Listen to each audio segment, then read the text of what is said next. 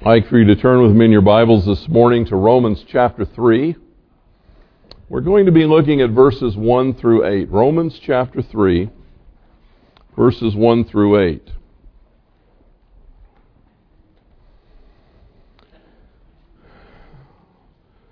I decided that I spent more time with my glasses off than on, so I would just leave them in my office this morning.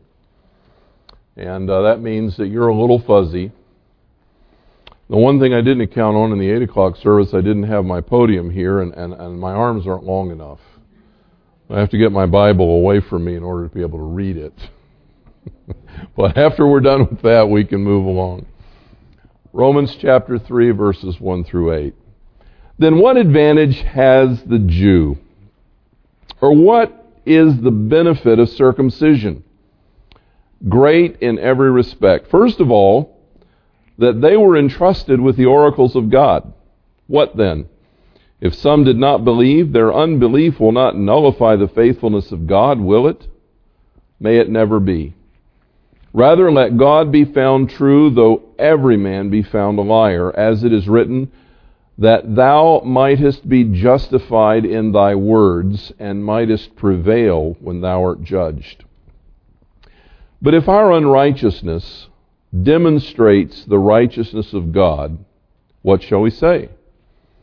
The God who inflicts wrath is not unrighteous, is he? I'm speaking in human terms. May it never be. How, for otherwise, how will God judge the world?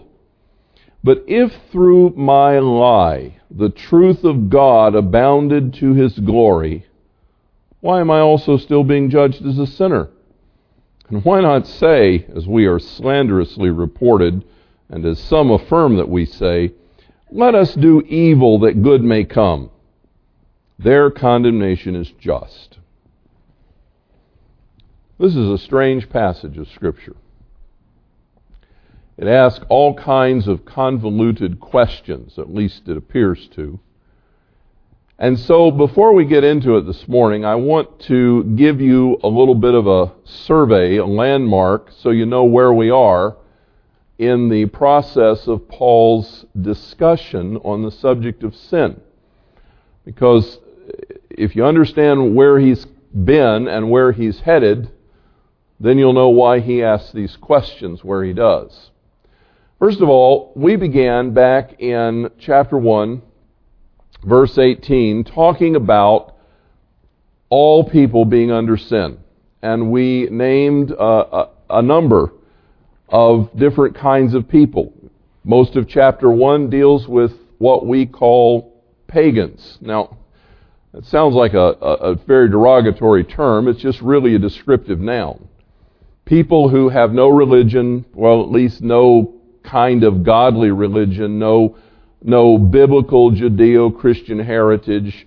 Um, they might be worshiping rocks and stones. They might be worshiping other kinds of idols and doing all kinds of weird things. But they're largely without instruction, without the knowledge of at least the law as a revelation like the law of Moses. And Paul explains to us that they're without excuse because they know in their heart what's written in the law, even if they don't have the tablets themselves. People pretty much universally know it's wrong to lie, it's wrong to steal. They have some kinds of covenants of marriage, and they know that uh, living outside those covenants is inappropriate. They have all of these kinds of instinctive kinds of regulations, and Paul says they prove that the law of God is written inside of here. And if that's not enough, he says, by the way, God reveals it to them. So all pagans are under sin and they're lost in their sin. Then Paul in chapter 2 moves us into the consideration of moral and ethical people who have some semblance of ethical, maybe, shall we say, Judeo Christian morality, he wouldn't have expressed it in that, those terms, but that's kind of what we might say. They may not be Jews, they may not be Christians, but they have kind of a moral perspective, a higher ethical value. There were Roman philosophers in Paul's own day that had those kind of aspirations to have a little higher kind of life, not just to live like a bunch of animals in the streets. And they urged their fellow citizens to adopt a, a more stoic or a more um, ethical kind of lifestyle. Paul says, What about them? Well, they also need a Savior. Because even though they have a seemingly higher standard, the truth is they routinely violate their own rules and show that they're still sinners. And then finally, Paul comes down to the question of the Jew, and he says, What about the Jew? The Jews have special revelation. God gave Moses Ten Commandments and tablets of stone on top of the mountain, and he came down with them. And the Jews have this great heritage of Abraham and and uh, and Moses and King David and the the whole history of Israel and the laws of God. And what about them? And he says they too are lost in sin. They need a Savior. He's about to summarize all of this teaching for us in verses 9 through 20 of chapter 3 when he sums it all up that all the world is under sin and lost without Christ. But before he does that, he raises these questions that are before us this morning. And with those things in mind, they're actually very good questions. Remember that Paul is writing to the church in Rome that consists of both Jewish converts and Gentile converts. And the Jews have always thought they were special. And about this time in the reading of this letter, they're asking, well, what good is it to be a Jew if I if it gives me no special stature with God, if if it's not going to guarantee my salvation, if all those laws I've been following all my life don't do any good, what's the point? And Paul says, I want to talk to you for a minute. You who are Jews, I want to tell you what the point is. He says you have every advantage. First of all, he said you are God's chosen people. Now, whenever God, well, let me back up. God chose Israel, and don't blame them because if you, if you read their history, it looks a lot like our history, okay? But God chose the Jews, and they thought He chose them because they were such wonderful people. God must think I'm really great because He picked me. That's not what happened. They became special because God picked them, not because they were special. They became special because God picked them. And He picked them for a purpose. Way back when, when God said to Abraham, who was living in Ur of the Chaldees at the time, and he was a businessman and he had herds and flocks and he had uh, all kinds of property and whatever, and God came to Abraham and he says, Abraham, I want you to get up out of Ur of the Chaldees where you've been living. I want you to take your immediate family. I want you to take your, your stuff. I want you to sell off your business. I want you to liquidate your, your assets that you can't move. I want you to sell out. I want you to go to a place that I'm going to show you, and I'm going to make out of you a great nation. Abraham was not a Jew at the time. There, nobody ever heard of a Jew at the time. Abraham was not a Jew. He was, he was a Chaldean. And, and we don't even know what kind of relationship Abraham had with God before this proclamation came. But when it came, Abraham responded in faith. He sold everything off, he packed up his goods, and he left town. You know, and you can imagine his servant saying, Where are we going? He's, I don't know. God just told me to move. He didn't tell me where. Well, how are we going to know what to do? You just have to trust God. He was the first man that expressed that kind of faith. And as he moved along, God began to unfold a little bit of the plan. He says, I'm going to make a special people out of you. I'm going to give you a child, a child of promise. I'm going to, through you and through him, I'm going to bless all the nations of the world. And it was like, wow. But you see, God picked Abraham to prepare us for the coming of Jesus. And his point was to prepare a people through whom he could reveal the unfolding plan of salvation to whom he could uh, express his character and who would be a testimony to the rest of the world. They weren't supposed to be this goody two shoes little clan that hung off to themselves. And, you know, they were supposed to be a light, a beacon. And as time went along, Abraham's children, as you know, Israel ended up in the land of Egypt. And it wasn't long before Moses shows up on the scene and they have the Exodus and they go out to the wilderness. And, and now God is ready for phase two. He's got this big nation. Started out with Abraham, now he's got this big nation. Approximately two million strong, scholars tell us. And they leave Egypt and they head out to the wilderness. And on the mountain of Sinai, God gives to Moses the Ten Commandments. You know what he was doing? He was saying, This is what kind of God I am.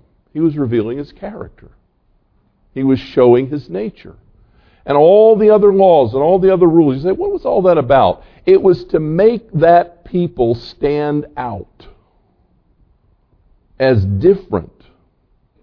Not because they were superheroes of the human race, but because God had chosen them to reveal through them His character, His personality, His nature, His holiness.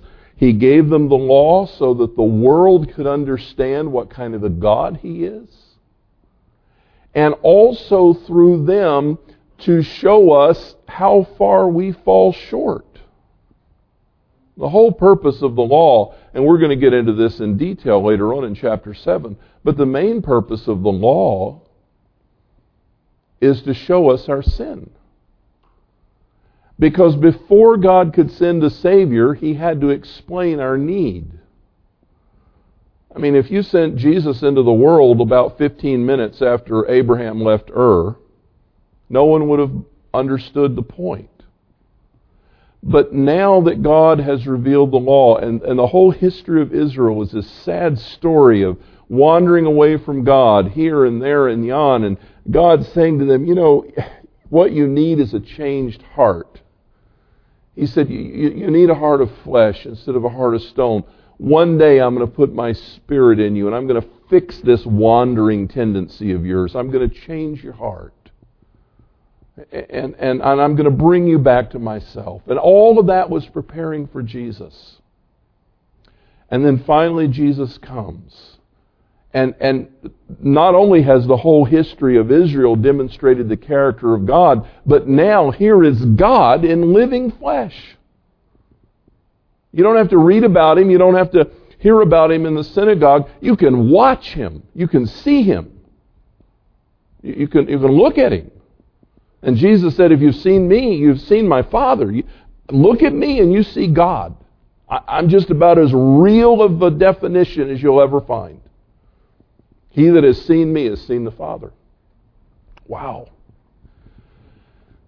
And you people need a Savior. And just as God had prophesied, they killed him for it. The sinless Son of God the spotless Lamb who died in our place on the cross. And, and, and salvation was, was brought to human beings. And Paul says, You Jews, this is your heritage. Don't think I'm downplaying that significance. But you need to realize you're not special because you're so good. You still need a Savior. You're special because God picked you as the people through whom He was going to demonstrate all of this mighty love and power and glory. You're special because God chose you. And you are the vehicle, you are the means by which He has shown His character and nature and ultimately brought a Savior into the world. So He says, don't downplay your, your heritage. There's great advantage. So that's the first question he answers.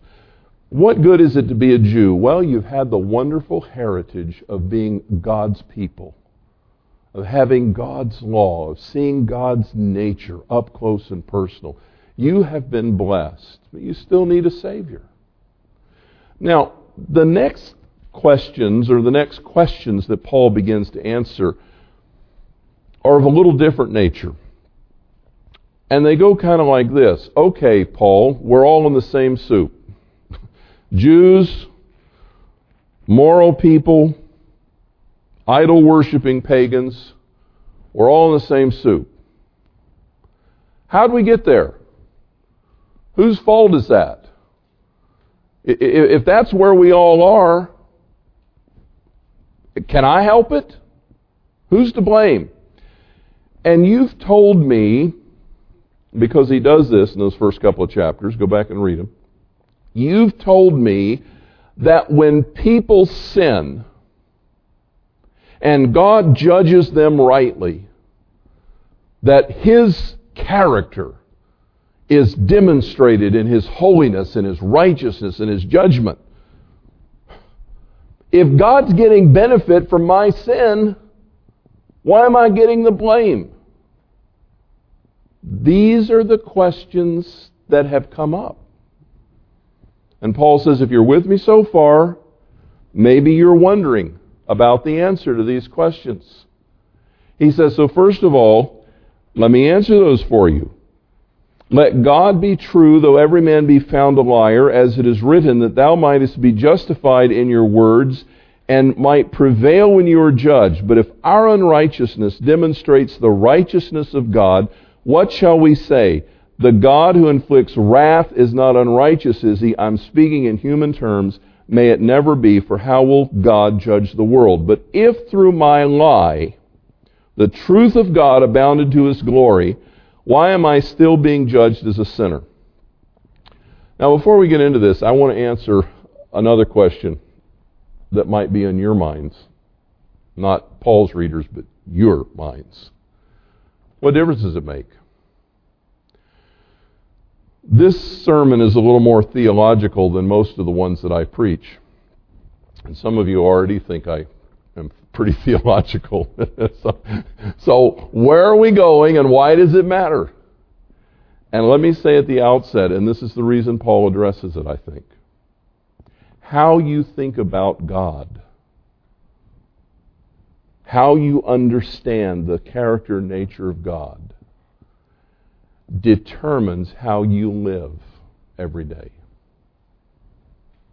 If you have in your mind a wrong idea of God,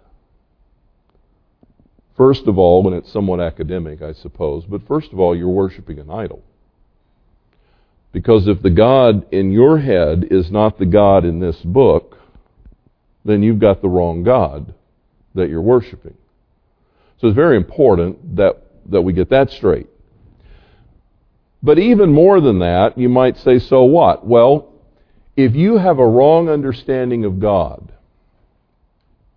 the next time that phone rings and you get the message that some loved one is in the emergency room in, in, in real trouble, it's going to determine what you do next. It's going to determine whether you draw close to God or get angry. It's going to determine how you pray. If you think God is responsible for your sin, it's going to determine what you do next time you're tempted. You know? Am I just stuck here in, a, in something I can't help and there's no help for it and God made me this way. So what? Or is there real help for my tendency towards sin? Is there a way out? And by the way, yes, thank you. And by the way, if when I sin, God gets held up as being righteous and holy, and he is glorified in his judgment, how come you're picking on me? I- am making God look good. I- I'm not kidding you. This is, this is the issue. And some people get lost in this theology. Okay? That's what Paul is addressing when he says, if through my lie the truth of God abounded to his glory, why am I still being judged as a sinner? He picked on lying, but he could have picked any sin. If through my coveting, the, the truth of God in His magnanimous giving spirit is magnified, why are you blaming me for coveting? If through my stealing, and God judges me for being a thief, and, and His righteousness is upheld, and God's getting kudos out of this thing. I mean, how come you're picking on me? I'm just making God look good. Some people believe that God set this whole thing up so that when we sin, we magnify His holiness. When we are judged, we magnify His righteousness. When we are saved, we magnify His graciousness. And God's doing all this stuff just to show off. Let me set the record straight, okay, biblically. God doesn't need you. I could stop there. I have more to say, but I could stop right there. God doesn't need you to make him look good. God is holy, whether or not we ever existed. God would hate sin if there had never been a single sin. God is righteous and a God of judgment and the, has the potential for wrath if there had never been a sinner. And God is loving and full of mercy and grace if there had never been a soul in need of salvation. God is God. He doesn't need you to show him off. He is who he is. So Paul says, don't, don't get focused on that. If I tell you that when you sin, God's justice and judgment and wrath are magnified, don't look at that backwards and say, okay, so I'm making God look good by my sin. No, God is who He is, and you're a sinner, and your sinner is illuminating some aspects of His character. But make no mistake, God says in His Word, I take no pleasure in the punishment of the wicked.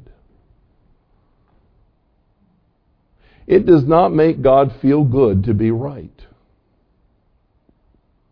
He, he can't be anything other than right, but it does not make him feel good and it will not be a, a wonderful day for God when at the judgment He sends the vast majority of people justly and righteously to hell because they have violated His character and His laws instinctively and deliberately. It will give Him no pleasure. It will demonstrate His holiness,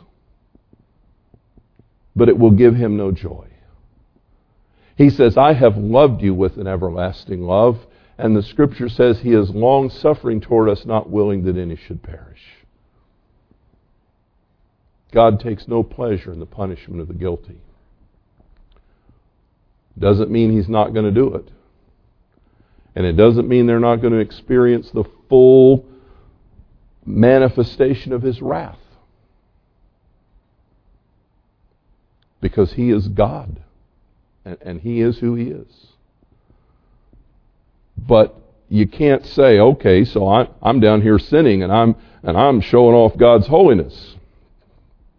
Paul says, "What are you nuts?" Well, he, he didn't say it that way. He says, "May it never be." what are you thinking? How could you think that? That's not what I mean. Now, some other questions pop up in this context. Did God set this whole thing up? I mean, we're, we're in this mess of sin. Everybody's in this mess of sin. How do we get here? Well, let's go back to the Garden of Eden for a moment. Let's, let's go back to this tree of the knowledge of good and evil. Let's go back to Adam and Eve and the fact that God gave them a choice. Okay, so now we're in the garden with Adam and Eve, and um, they have this option. There's this tree over here. It's, you got the whole forest to yourselves. You got the whole garden to yourselves. But here's this one tree. I do not want you to eat of it. Some people say, you know what? If God hadn't put that tree there, and if God hadn't made that snake, we wouldn't be in this mess. So it's really God's fault. I, mean, God, God, God set this whole thing up. It's His problem. Yeah, I'm a sinner. I, I don't question that, but but I didn't choose to get here. You've heard me say this before, but it's, it's, it's real important that we understand this. In order to have a love relationship with this man and this woman, God had to give them an opportunity to say no to him. He had to give them that opportunity. Because otherwise, love would not be a choice, it would be programmed.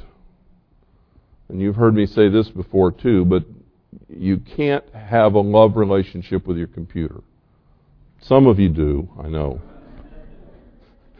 But you're warped. No.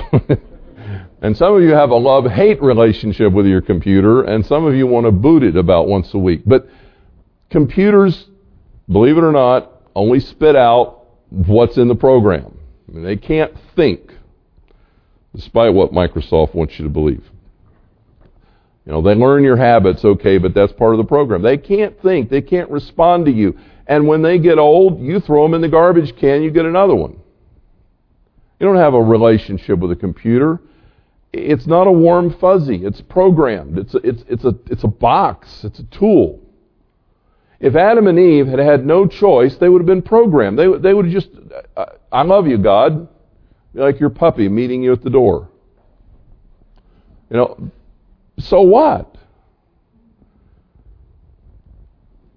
It had to be because they wanted to. And in order to make it possible to want to, they had to have the choice not to. And God gave them that choice because He put that tree in the garden of knowledge of good and evil, and He said, Don't eat the fruit of that tree. You can have everything else, but don't eat that one. And, and when you do, the day you do, you're going to die. I want you to love me because you want to love me, not because you have to. So there's your ticket.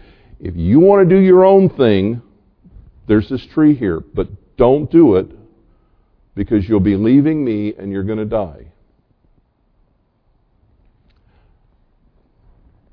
Is it God's fault that they did it?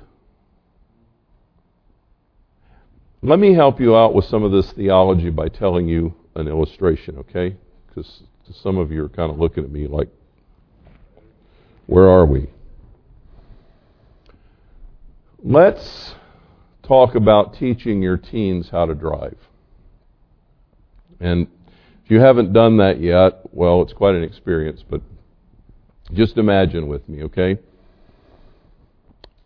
Your child is growing up and they get to that age where it's time to learn to drive and driving is a wonderful thing. How many of you would like to have walked to church this morning from wherever you live? isn't, it, isn't it fun to drive? Isn't it a great thing? Driving is a good thing. Driving can also be dangerous. Can be very hazardous.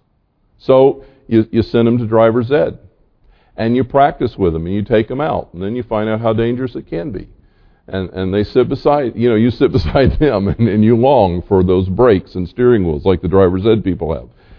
And you teach them how to drive. And, and they learn the rules of the road and they got the whole system down. And finally the day comes, I could go get my driver's license. You know? And I remember those days with, with both of my guys you know, and, and they got their driver's license, and it took them about 15 seconds after we got home to invent an errand that they just had to run. Can I use the car, Dad? You know, and, and, and what do you say? What do you say? Be careful.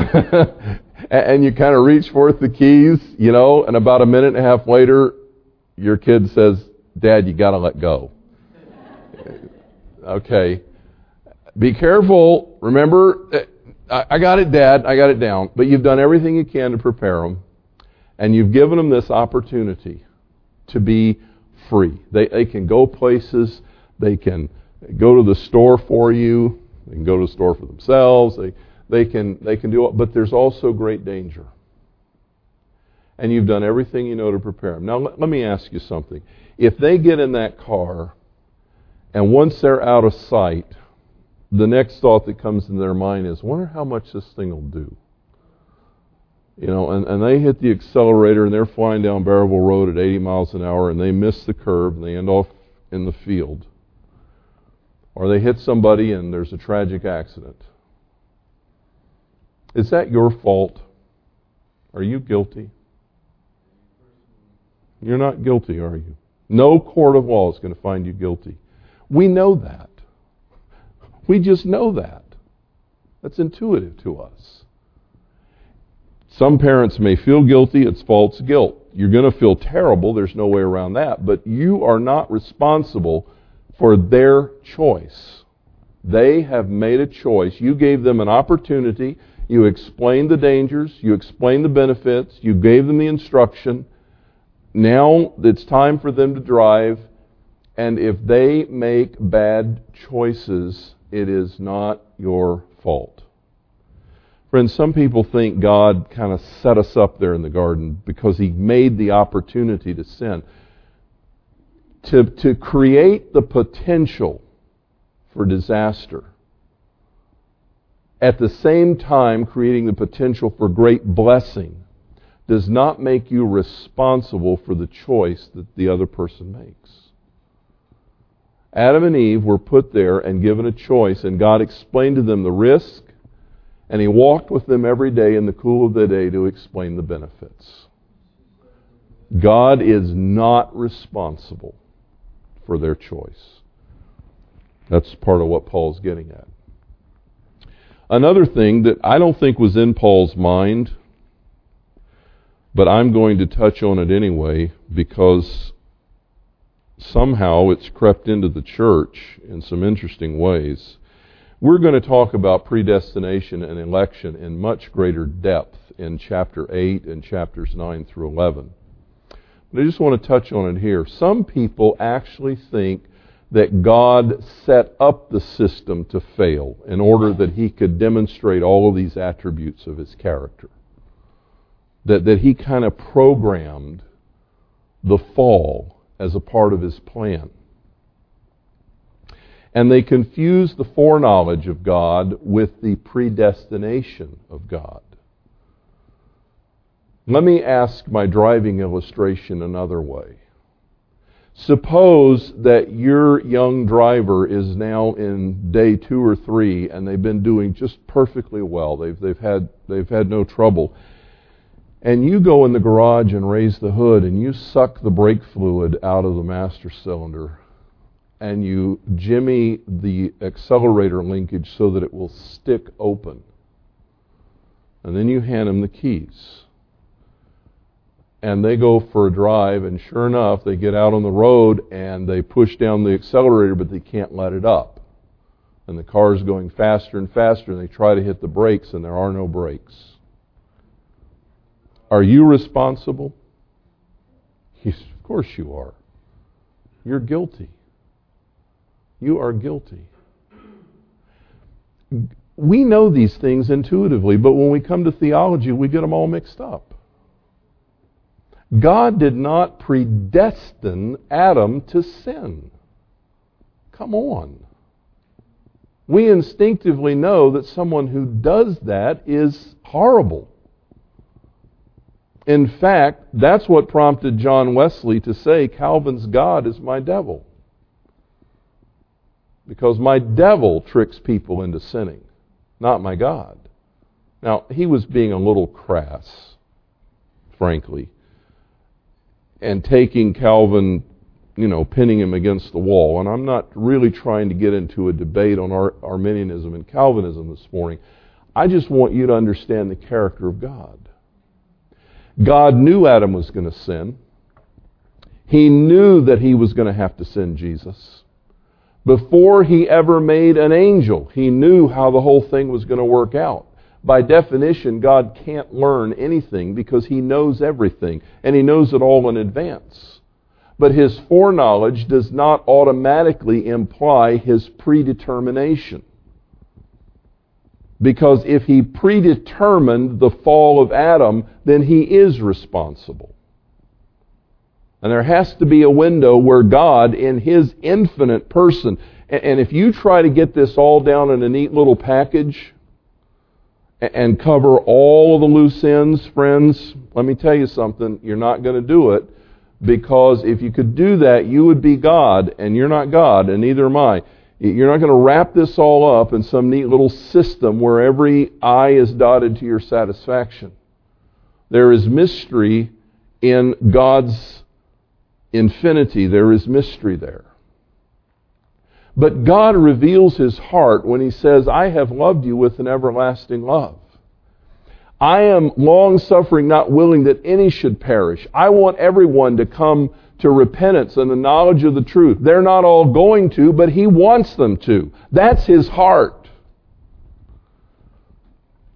And that's the, the, the, heart of God. And when Adam and Eve sinned and, and God showed up in the garden, yes, He knew it was coming, but it didn't change His gut wrenching emotion and heart at the moment when He said, Adam, what have you done? Where are you? God wasn't looking for information. He had a broken heart. In real time and space, because the man he had made in his own image had turned his back on him and gone the other way. And Adam Though God had warned him, Adam really did not fully grasp the impact of that choice. Just like a kid that's driving a car 100 miles an hour cannot fathom what will happen if they hit the tree. I've been there. I've picked up the pieces in the rescue squad. It's not good. But the danger is clearly warned. And God, in the moment, in time and space, is saying, Adam, I long for you. What have you done? Where have you gone? God knew where he was. Adam didn't know where he was. So Paul stops right before his summary in the middle of this whole exposition on the nature of sin. And he says, You may have some questions by now, and I want to answer them for you. Does God get glory when you sin and receive judgment? You bet He does. Is that why He's after it? What are you, crazy? That's not what He wants, but that is what happens. And if God gets glory, when he judges a sinner, don't blame God for it. God has done nothing in human history but reveal his love and reveal his character.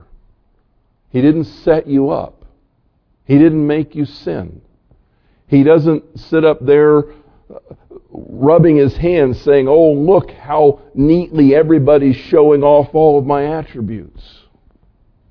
Because he doesn't need you to do that. He is getting glory out of everything that's going on, and He will, in the end, be exalted as Lord God Almighty. And every knee will bow, and every tongue will confess that He is Lord to, to the glory and praise of Jesus Christ. Everyone will do that. But the heart of God is that you come out of this mess and find deliverance and salvation in Jesus Christ. So Paul pauses to explain the implications of all that he's had to say. And as we turn next week to verses 9 through 20, he's going to give us the grand summation of the human condition. And when he's done with that, we should clearly understand why we need a Savior who offers us salvation apart from works of righteousness, apart from deeds, apart from human effort, through His blood atonement and by His grace, we should clearly understand it. And He's preparing us for that eventuality. Why do we need to think rightly about God? Because, friends, if you feel like God's setting you up every day of your life, you're going to have a hard time really coming to Him when you're in trouble. And if you feel like you're in this mess and you know what, there's nothing I can do about it anyway, you're going to have a hard time dealing with temptation. And the next time you're in real trouble and you need a God who cares, you're going to wonder is God involved in my life in a love relationship or am I a puppet on a string? And that makes a difference in how you live. And I'm here to tell you God loves you. God is involved in your life. God cares about what's going on with you. We live in a fallen world. Tragedies happen. We get messed over sometimes, folks. Sometimes horrible things happen to us. That's why there's a heaven. That's why there's salvation. That's why there's a way out. But that doesn't mean God doesn't care about you in the moment. He's very much involved. And He will give you grace and He will give you strength. And if He chooses not to fix it right on the spot, He will give you endurance until you see Him in glory when every tear is wiped away and all the hurts are gone and we're home at last. He is a good God. Father, thank you so much for your word to us this morning. Please minister to us in it. Help us to think rightly about you, to bow humbly before you at your wisdom and your astounding glory, to rightly fear your wrath, to understand your holiness, to bask in the joy of your grace. And to be glad this morning that we know Jesus. Because we are in a mess apart from Him. And you have made it possible for us to come out of it, to be delivered from its power and its penalty even now, and one day to be freed from the presence of all this evil when we join you in glory. And we thank you for that. In the blessed name of Jesus. Amen.